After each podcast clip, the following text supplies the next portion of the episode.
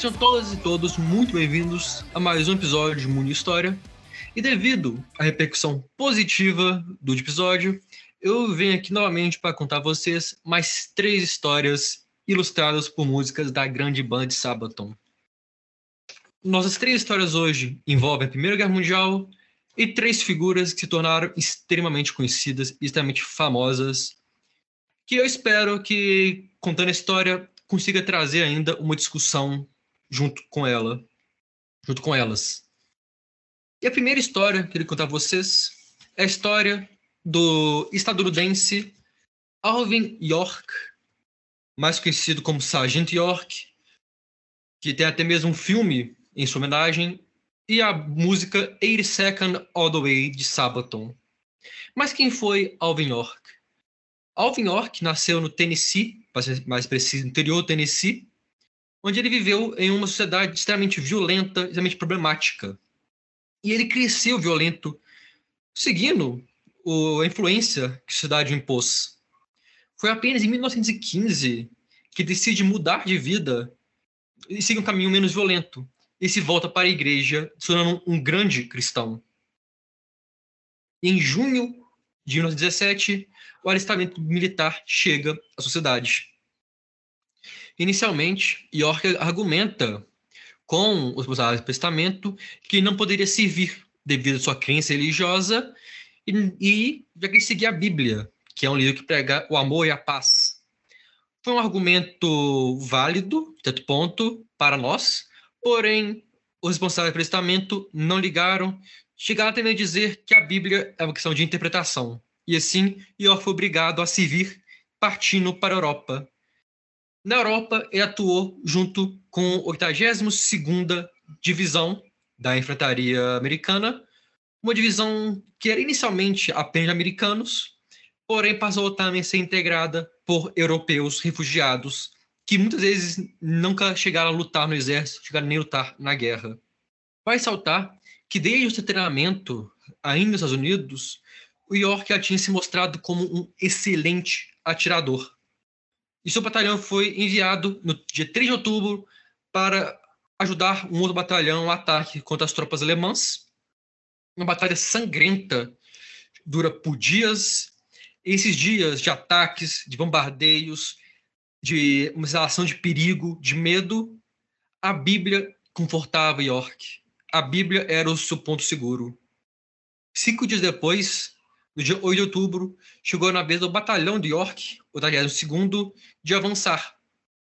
Rapidamente avançaram contra as posições alemãs, que estavam em uma colina rodeada por uma floresta, protegida por uma floresta.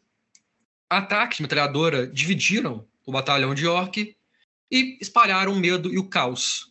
Isso impediu que York reunisse seu esquadrão e os liderasse no ataque, entrando cada vez mais na floresta, sem saber que fazer isso, estava entrando cada vez mais em território alemão.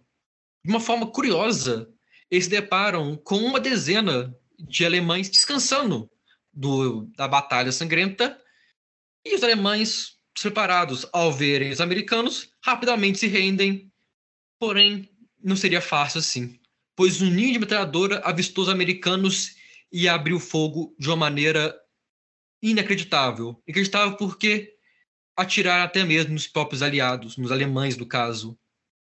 Um dos companheiros de York é morto nesse ataque, o que gera em York uma raiva e uma ira que ele nunca tinha visto antes, ou pelo menos há muito tempo não via. Ele rapidamente avança pela floresta, flanqueia o metralhadora e ao avistar, praticamente lado a lado, dispara seu rifle causando cerca de seis mortos no lado alemão. Mais alemães surgem, desesperadamente avançam contra York com suas baionetas em mão. York joga seu rifle no chão, saca sua pistola e, tiro a tiro, mata mais alemães. Um tenente alemão levanta suas mãos e se ergue no chão. Falando inglês, incrível que pareça, diz que ele é capaz de fazer os alemães se renderem desde que o York para atirar.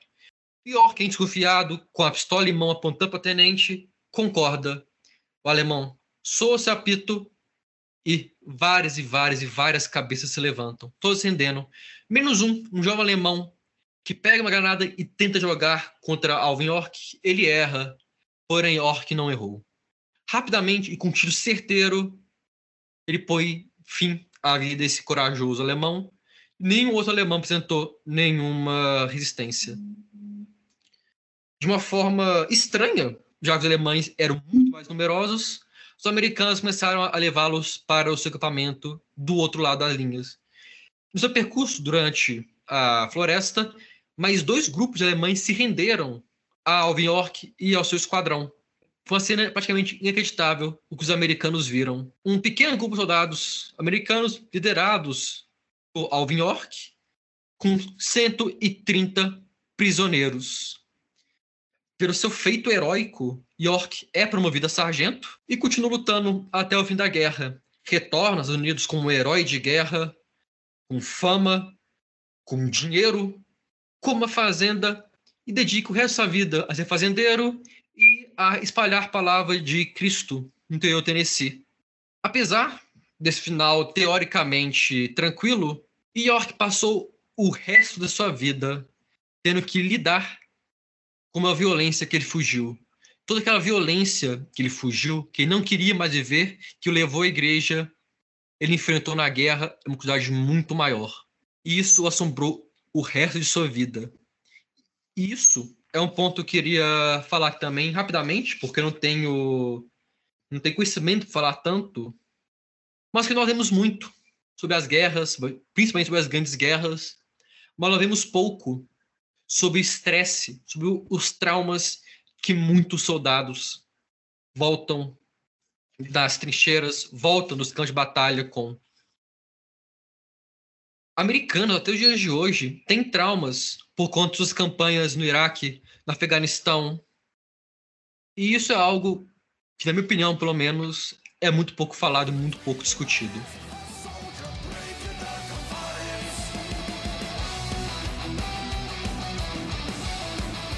A nossa segunda história de hoje é da música A Ghost in the Trenches, ou Ghost in the Trenches, e conta a história de Francis Magabo.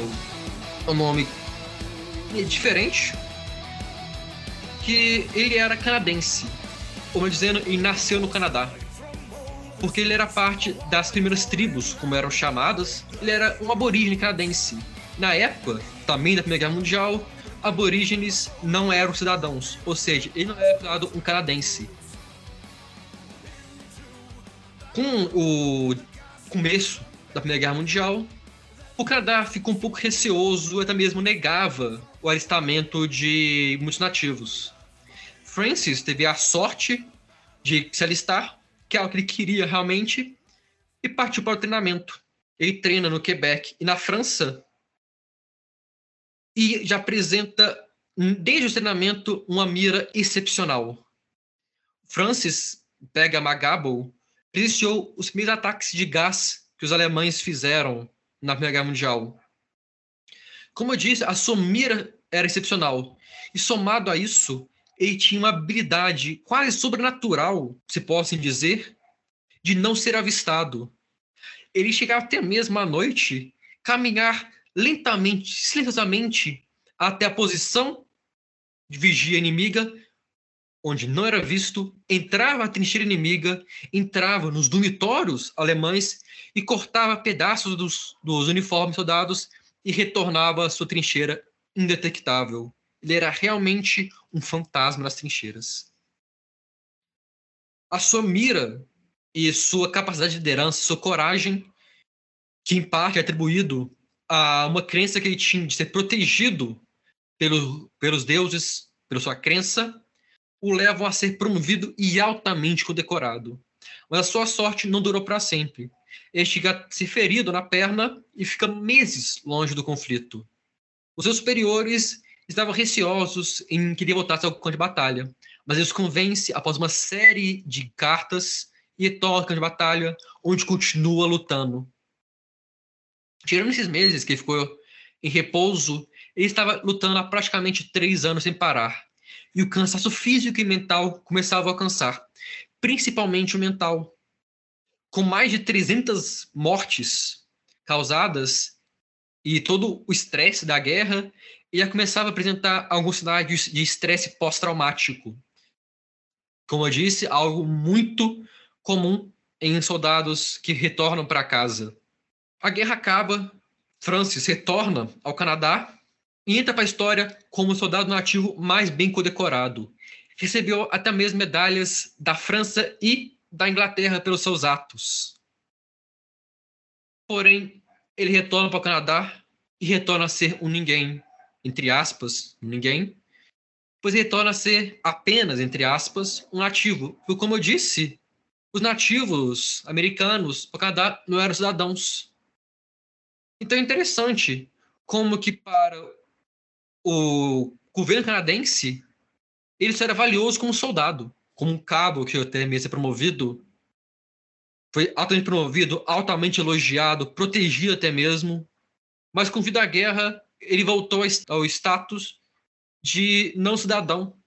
Isso é curioso e demonstra a hipocrisia do governo e uma herança colonial de considerar os nativos americanos, nativos de regiões colonizadas em geral, como inferiores.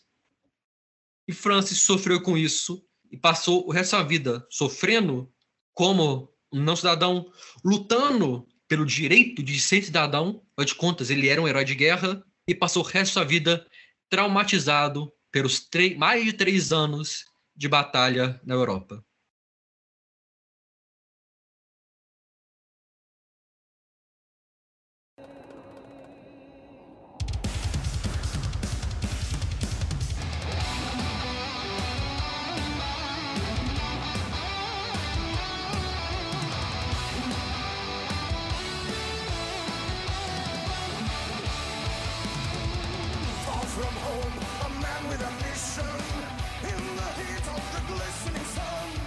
E a terceira história que eu vou contar para vocês hoje é a história de Thomas Edward Lawrence, também conhecido como Lawrence da Arábia.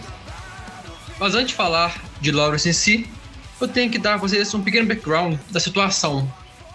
Para quem não sabe, toda a história do Lawrence da Arábia ocorre durante a Primeira Guerra Mundial no Império Otomano. Em um momento em que o Reino Unido não tinha nenhuma grande vitória na Europa e acabado de passar pela humilhação que foi a tentativa de invadir Galípoli, onde milhares de australianos foram mortos em uma missão fracassada. E nesse contexto, um homem chamado Hussein bin Ali, ele era o responsável, o líder ali, o xerife de Meca, chama, entre aspas, o governo britânico para conversar e faz uma proposta, dizendo que se os britânicos os, é, os patrocinassem com armas, com dinheiro e apoiassem a criação de um califado independente deles, eles se votariam contra a presença otomana. Uma proposta interessante, mas o governo britânico ficou meio indeciso ainda. Decidiram por criar um exército de árabes. E nesse exército teria alguma presença britânica e entre as pessoas escolhidas para acompanhar esse exército estava Thomas Edward Lawrence. Lawrence, inclusive, era o estudioso do árabe, da história árabe, e ele se encaixava perfeitamente no perfil que procurava, já que era uma pessoa que conhecia a região, que conhecia a língua, a cultura e facilitaria a comunicação. Uma revolta, então, estoura em junho de 1916, porém, essa revolta falha, porque apesar de um sentimento anti-otomano, não era unânime, não tinha um grande apoio popular ainda essa revolta.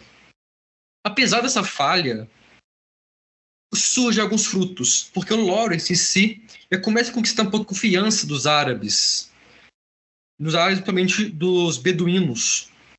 Ele, inclusive, tinha se fossem dois personagens: o personagem do militar britânico e o personagem de um mensageiro árabe, que é como ele era. Que botava as roupas clássicas árabes, se reunia, falava em árabe e conquistando apoio, conquistando cada vez mais a admiração do povo árabe. E, era, e curioso que também passou a admirar o povo árabe, passou a admirar aquele povo que lutava por sua independência, lutava contra a opressão otomana. Ao mesmo tempo, ele passava a ser crítico à postura britânica, que sabia muito bem que os britânicos não apoiariam um Estado dependente árabe lá naquela região. Eles nunca fariam isso. Uma nova revolta é financiada pelos britânicos, mas o papel de Lawrence em si foi junto com os beduínos em táticas de guerrilha, atacando pequenos grupos otomanos, atacando entrepostos, atacando fiação, atacando inclusive uma rodovia que ligava Damasco, na atual Síria, até Meca, na atual Arábia Saudita. Uma importante ferrovia para a economia e para o escoamento de produtos de pessoas do Império Otomano. Cada ataque desse foi ganhando mais fama, mas dizendo, Lords da Arábia foi ganhando mais fama, ganhando mais prestígio, ganhando mais apoio popular. E com o desenrolar da guerra, os anos passando, a situação otomana ficava cada vez pior. Eles perdiam cada vez mais territórios, pediam cada vez mais apoio, a população árabe, oprimida por eles, se votava cada vez mais, a ponto de que eles foram expulsos para o que nós conhecemos como a atual Turquia. E é nesse momento em que a esperança de um Estado, de um califado árabe independente, vai de água abaixo. Porque é nesse momento assinado em segredo o acordo Sykes-Picot, em que a França e o Reino Unido dividiram a região como bem entenderam.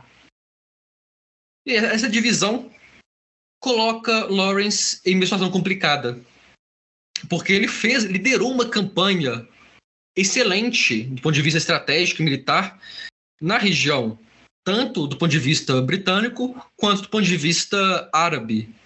Para os britânicos, ele era um herói de guerra. Para os árabes, que confiaram nele, que colocaram nele a sua esperança de um Estado, a sua esperança de uma independência, ele era um traidor. E assim ficou conhecido Lawrence da Arábia. Um traidor ou um herói? Eu quero chamar a atenção também, mas com as potências europeias, potências imperialistas, muitas vezes utilizaram nativos para conquistar seus objetivos. Os espanhóis fizeram isso na América Latina. Os ingleses fizeram na África. Os europeus em geral fizeram na África. Os ingleses fizeram na Índia. Então é interessante mostrar isso, como que o imperialismo britânico continuava pleno vapor na Primeira Guerra Mundial, como os árabes morreram, os árabes lutaram e morreram com uma promessa, nada mais nada menos era que uma mentira. Isso, na minha opinião, na minha visão, é o imperialismo. É um dos pontos do imperialismo, que é a enganação, que é a exploração do nativo, e colocar nativo contra nativo. E no final de toda a confusão, os nativos perderam e os únicos dois são as potências imperialistas. No mais, eu agradeço a quem ouviu até aqui. Espero que tenha gostado de mais um episódio de história. Você não nos segue, se você não me segue na rede social, me siga no Instagram, arroba Mundinho de História. Escute os outros episódios aqui no Spotify ou no Deezer. Também estão no Google Podcast. Caso queira financiar o nosso podcast, nós temos uma campanha no Catarse. Com qualquer valor mensal, você já ajuda a manter e a melhorar o podcast. E eu vejo vocês na próxima semana com mais um tema. Muito obrigado e até a próxima.